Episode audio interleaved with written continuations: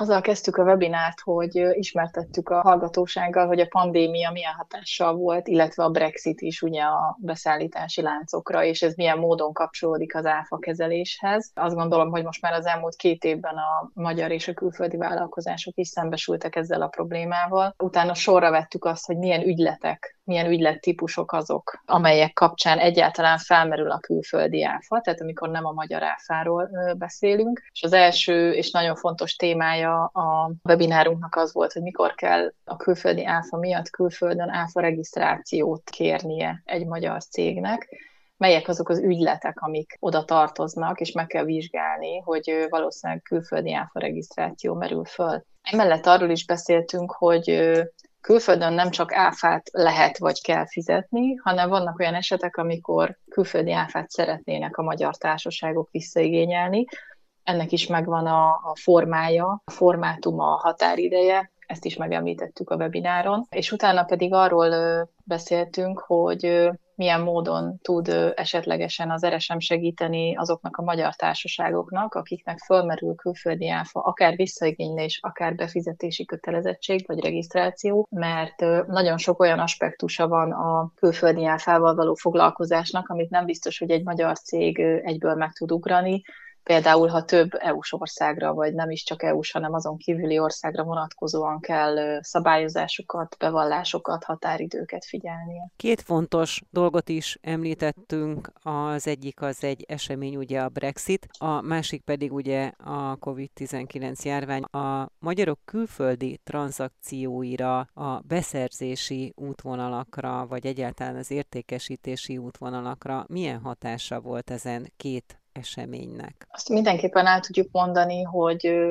az áfa természetéből következően maguk a, a beszállítási láncoknak, a, tehát magának az útvonalaknak a megváltozása nagyon nagy hatással van az áfa kezelésre, amit akár a magyar áfa bevallásban is, is le kell kezelni.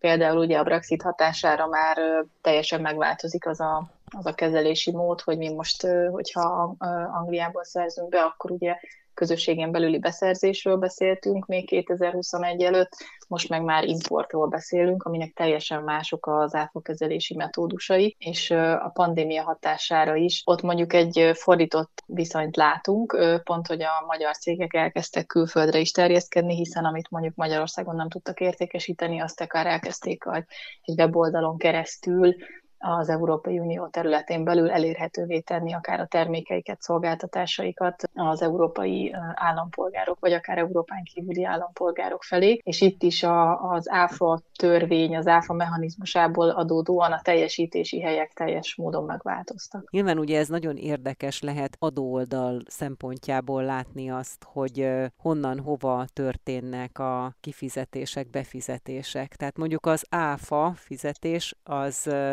egy ilyen térképet fölrajzol, hogy hogyan változtak az elmúlt egy-két évben ezek a tranzakciós irányok? Tehát itt a logisztikai folyamatokban tapasztalható rugalmasságot kell mindenképpen előtérbe helyezni, hiszen egyszerűen a pandémia hatására, és egyébként az ukrán háború is hasonló hatással bír. Egyszerűen egyik pillanatra másikra, amit korábban be lehetett szerezni egy bizonyos országból, bizonyos forrásból, többé nem lehet beszerezni onnan.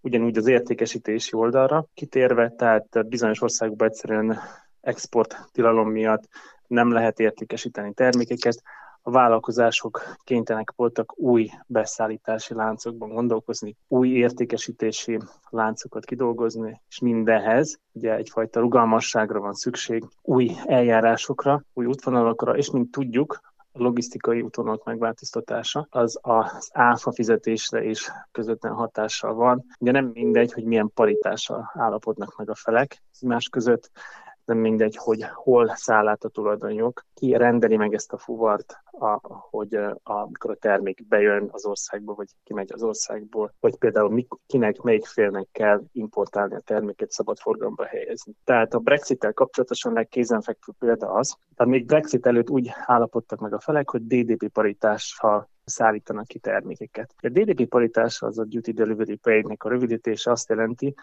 hogy az eladónak kötelezettsége nem csak elszállítani a terméket a vevőhöz, hanem a vevő országában bámoltatni bármilyen más vámmal kapcsolatos adminisztrációs eljárást is végigvinni. Mi azt jelenti, hogy például a magyar vállalkozások, akik DDP paritással számláznak, szállítanak a brit vállalkozóknak, brit vevőknek, nekik egyik pillanatra a másikra a brit importszabályokkal kellett szembesülni, legtöbb esetben adószámot kérni Nagy-Britániában, importáfát megfizetni. Hozzáteszem, hogy Nagy-Britániában rengeteg úgynevezett import késleteltési mechanizmus is van, de ez mind olyan dolog, amit a magyar vállalkozásoknak meg kellett tanulni külföldön. A pandémia miatt milyen fontos változások voltak? Például a kereskedés iránya, vagy a beszerzés, a logisztika iránya hogyan változott? De voltak-e olyan országok, amelyek kiestek az értékesítési és a beszerzési körből teljesen, és voltak-e olyanok, amelyek újként bekerültek?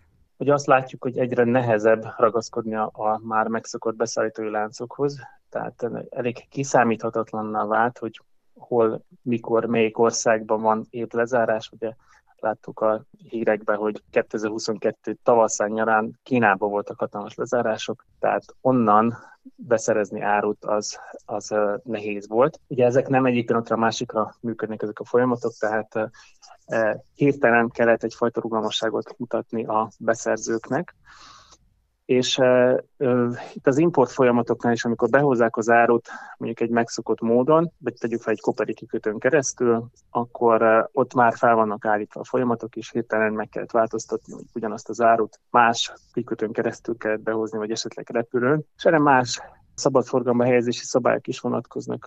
Például nem mindegy, hogy melyik országba helyezik forgalomba, szabadforgalomba az árut. Itt olyan szempontból is, hogy, hogy ezt a zárut akkor hogy kell az áfa bevallásba szerepeltetni, lehet-e alkalmazni import késleteltési mechanizmusokat, kell-e bejelentkezni az adott országba, tehát például a Franciaországban bizonyos beszállítóknak be kellett jelentkezni az országukba, abban az esetben, hogyha az importálást követően a terméket úgynevezett 42-es eljárással azonnal vitték vagy értékesítették egy másik tagállamba. Még más országokban nem volt ilyen rezsim, tehát érdemes kiaknázni ezeket a különbségeket, és olyan országot választani importálás helyéként, ahol legkedvezőbb rezsimet tudták alkalmazni az adott jogrendben.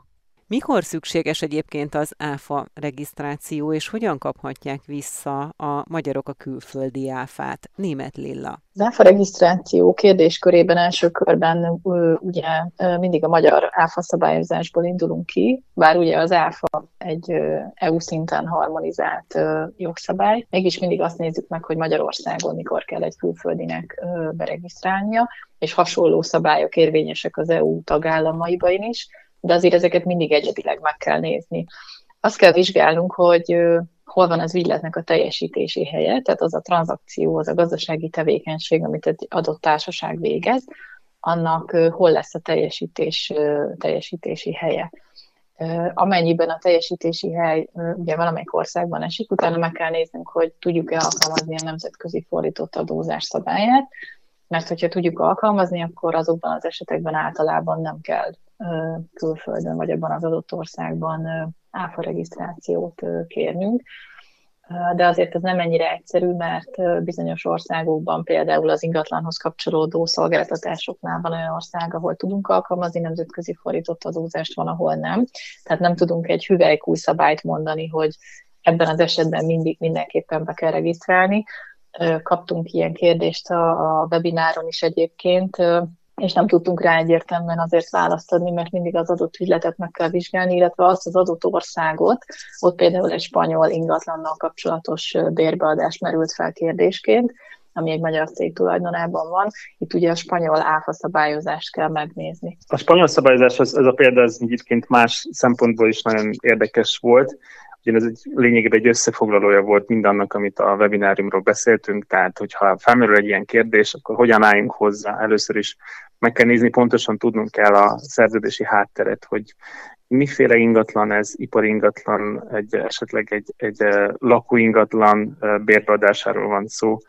Ha ezt a bérbeadás, egy lakóingatlan bérbeadás, akkor ez egy hosszú távú bérbeadás, vagy rövid távú bérbeadás, ami inkább szálláshely szolgáltatásnak tűnik, vagy annak minősül.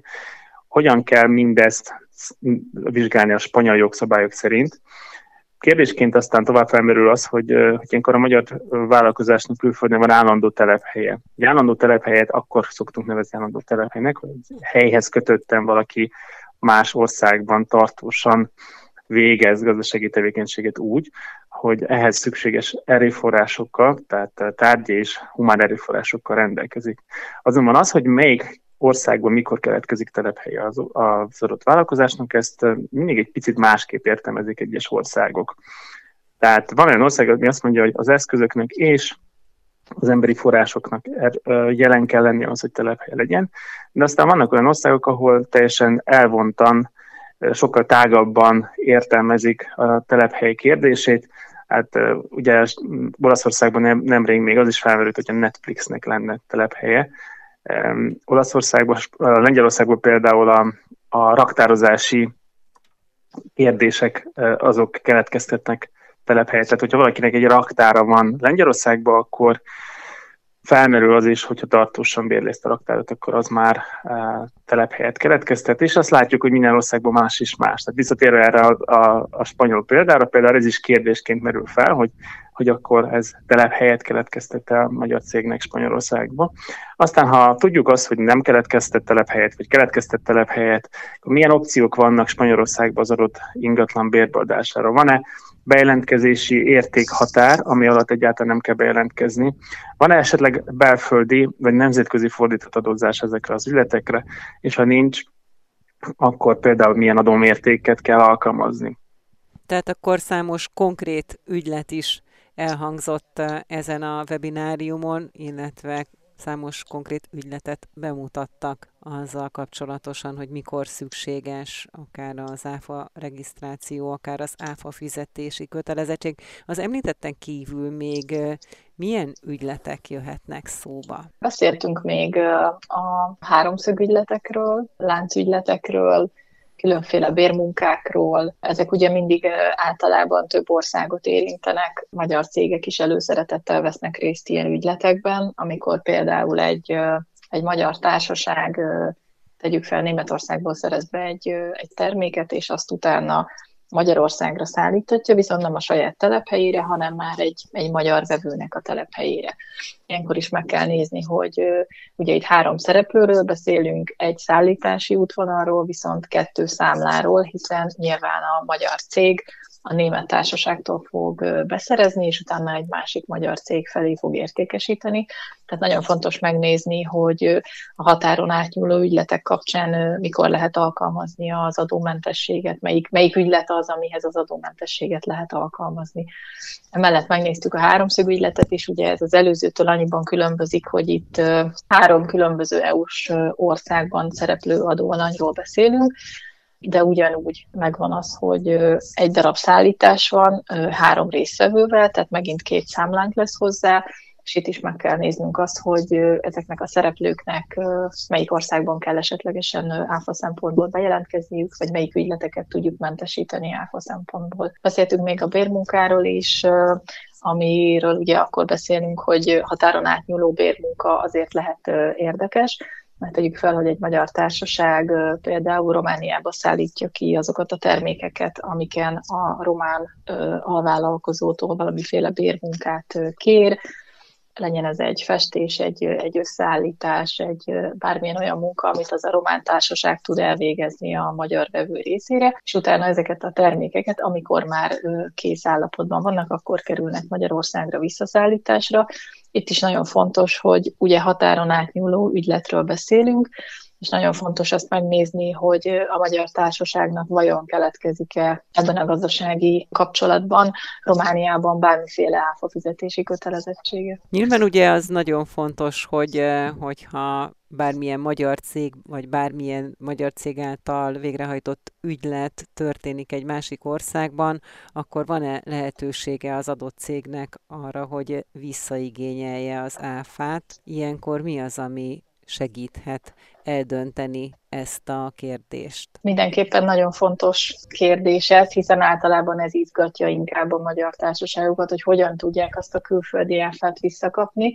Itt, ahogy a webináron is elmondtuk, az első és legfontosabb lépés az, hogy meg kell vizsgálni, hogy az a külföldi áfa az jogosan merülte fel. Már itt kezdődik egy olyan folyamat, ahol bizony nagyon tudatában kell lenni annak, hogy abban az adott országban, itt a webináron pont Egyiptomot említettük egyébként, de ez lehetett volna Bulgária, Hollandia, bármilyen ország, tehát hogy az ottani helyi jogszabályok szerint megfelelő-e az, hogy az az adott, tegyük föl, egyiptomi társaság megfelelően alkalmazta azt, hogy egyiptomi áfát számított fel a magyar társaság részére, és amennyiben igen, utána tudunk csak azon gondolkodni, hogy akkor ezt milyen módon lehet visszaigényelni. Sokszor előfordul ugyanis, hogy a helyi vállalkozások kényelmesebb nekik saját áfa szabályok szerint áfát felszámítani és áthárítani.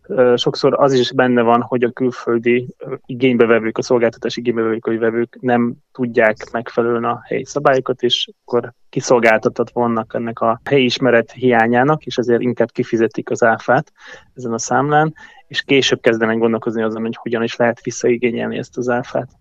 Ugye Európán belül nézünk, akkor viszonylag könnyű visszakapni a külföldi áfát, hiszen van erre az úgynevezett 8-as áfa visszatérítés, 8-as áfa irányelv az EU-n belül, ami lehetővé teszi azt, hogy a külföldi társaságoknak az adóhatóság visszaadja az áfát, annélkül, hogy kelljen bejelentkezni ezekbe az országokba. Természetesen ennek is vannak feltételrendszere, hogy mikor kell benyújtani ezt a visszaigénylést, hova kell benyújtani, illetve egyáltalán milyen feltételek mellett lehetséges. És azért teljesen helyén való, amit Lila is mondott, hogy első kérdés mindig az, hogy egyáltalán helyesen merült fel ez az áfa felszámítás. Amennyiben az áfa felszámítása nem helyén való, akkor célszerű megkeresni a beszállítót, és megkérni őt arra, hogy a számlát helyesbítse oly módon, hogy ne legyen rajta helyi áfa. Nincs áthárított áfa, akkor nincs lényegében áfa probléma az adott országban. Amennyiben ez nem lehetséges, tehát jogosan volt felszámítva ez az áfa, akkor kell végig gondolni, hogy hogyan lehet visszakapni ezt az áfát, lehetőleg úgy, hogy ne kelljen bejelentkezni e, ebben az országban, vannak olyan országok viszont, ahol csak úgy lehet visszakapni ezt az áfát, vagy vannak olyan helyzetek, amikor csak úgy lehet visszakapni ezt az áfát, hogy az adott magyar társaság bejelentkezik a, az adott országba, tehát kér adószámot, és akkor az adószámon keresztül igényli vissza ezt a az áfát. Például egy ilyen helyzet az, amikor valaki egy nagyobb berendezést vásárol külföldön, és ezt a berendezést később szeretné értékesíteni, tehát hogyha ezt tovább értékesítési célral szerezte be ezt a berendezést, és ezért merült fel áthárított áfa számlán, akkor ezt az áfát úgy tudja visszakapni, hogyha hogy bejelentkezik az adott országba, adószámot kér, és a rendes áfa, ottani áfa bevalláson keresztül fogja visszakapni ezt az áfát. Ugye ez mindig hozzá kell tenni, hogy ez esetben mindig a helyi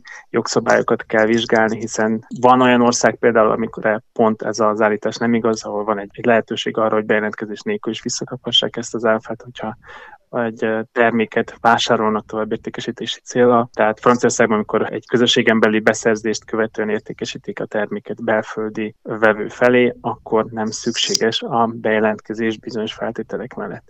És aztán a negyedik eset, a negyedik kérdéskör, amit meg kell vizsgálni ilyenkor, ugye az első az volt, hogy jogos az áfa felszámítása, a másik az, hogy hogyan lehet visszakapni az áfát bejelentkezés nélkül, harmadik az, hogy bejelentkezéssel, negyedik pedig az, hogy bizonyos országokban jellemzően EU-n kívüli országokban van egyáltalán jog, ilyen jogintézmény, hogy áfa regisztráció, hogy szükséges e, ehhez például a fióktelepet alapítani. Tehát több országban nincs külön fogalom arra, hogy beregisztráljunk egy külföldi vállalkozást, annélkül, hogy ne hoznánk létre fióktelepet helyben hogy ha már fióktelepet is létrehozunk helyben ebbe az országba, akkor megint kérdésesé válik, hogy ez társasági adó szempontjából jelente telephelyet az adott országban, és akkor ez egyben azt is jelentene, hogy társasági adó tehát a profit egy részét meg kell, adózt, meg kell adóztatni ebben az országban. Az RSM egyébként nyújt nemzetközi koordinációs szolgáltatást ezen kérdések tisztázására a cégek számára? Így van, tehát az RSM, az RSM International hálózat tagja, és ezen kívül kifejezetten az ÁFA kérdésekben az úgynevezett Nemzetközi ÁFA Szövetség, az International VAT Association tagja is egyben, ahol több mint 120 országban van társirodánk, és uh, ugye társirodákon keresztül tudunk hozzáférni egy helyi szakértelemhez, ugye, ami ezen kívül tudjuk koordinálni ezt a tevékenységet. Tehát, hogyha egy magyar vállalkozásnak mondjuk terjeszkedik külföldre, és felmerült, hogy akár tíz különböző országba rá áthárítottak áfát, vagy felmerül, hogy be kell jelentkezni ezekbe az országokban, akkor eh, ugye nem kell minden egyes eh, szakértőhöz külön-külön fordulni, hanem elegendő, hogyha nekünk, mint Eresem Hungary-nek elmagyarázza ezt a problémát, és mi koordináljuk ezt a kérdéskört a helyi szakértőkkel, tehát lényegében az egész szakmai koordináció, szakmai felügyelet az egy, ezeknek a kérdéseknek az nálunk van. Központilag, és egységes formátumban a nyelvi akadályokat is leküzdve tudjuk prezentálni az eredményeket a ügyfelünk felé. Több olyan ügyfelünk is van, akinek segítünk ezzel a nemzetközi koordinációs szolgáltatással, és a legnagyobb előny számukra az, hogy magyarul tudnak velünk kommunikálni, van egy dedikált tanácsadó, aki velük foglalkozik, neki tudja továbbítani és elküldeni az összes nemzetközi áfával kapcsolatos kérdésüket, és az összes olyan áfa analitikát, számlát, ami az adott külföldi országnak a bevallásához szükséges. Mi figyeljük a bevallási határidőket, bevallási gyakoriságokat, és tájékoztatjuk őket, hogyha abban az országban bármiféle áfa változás történik.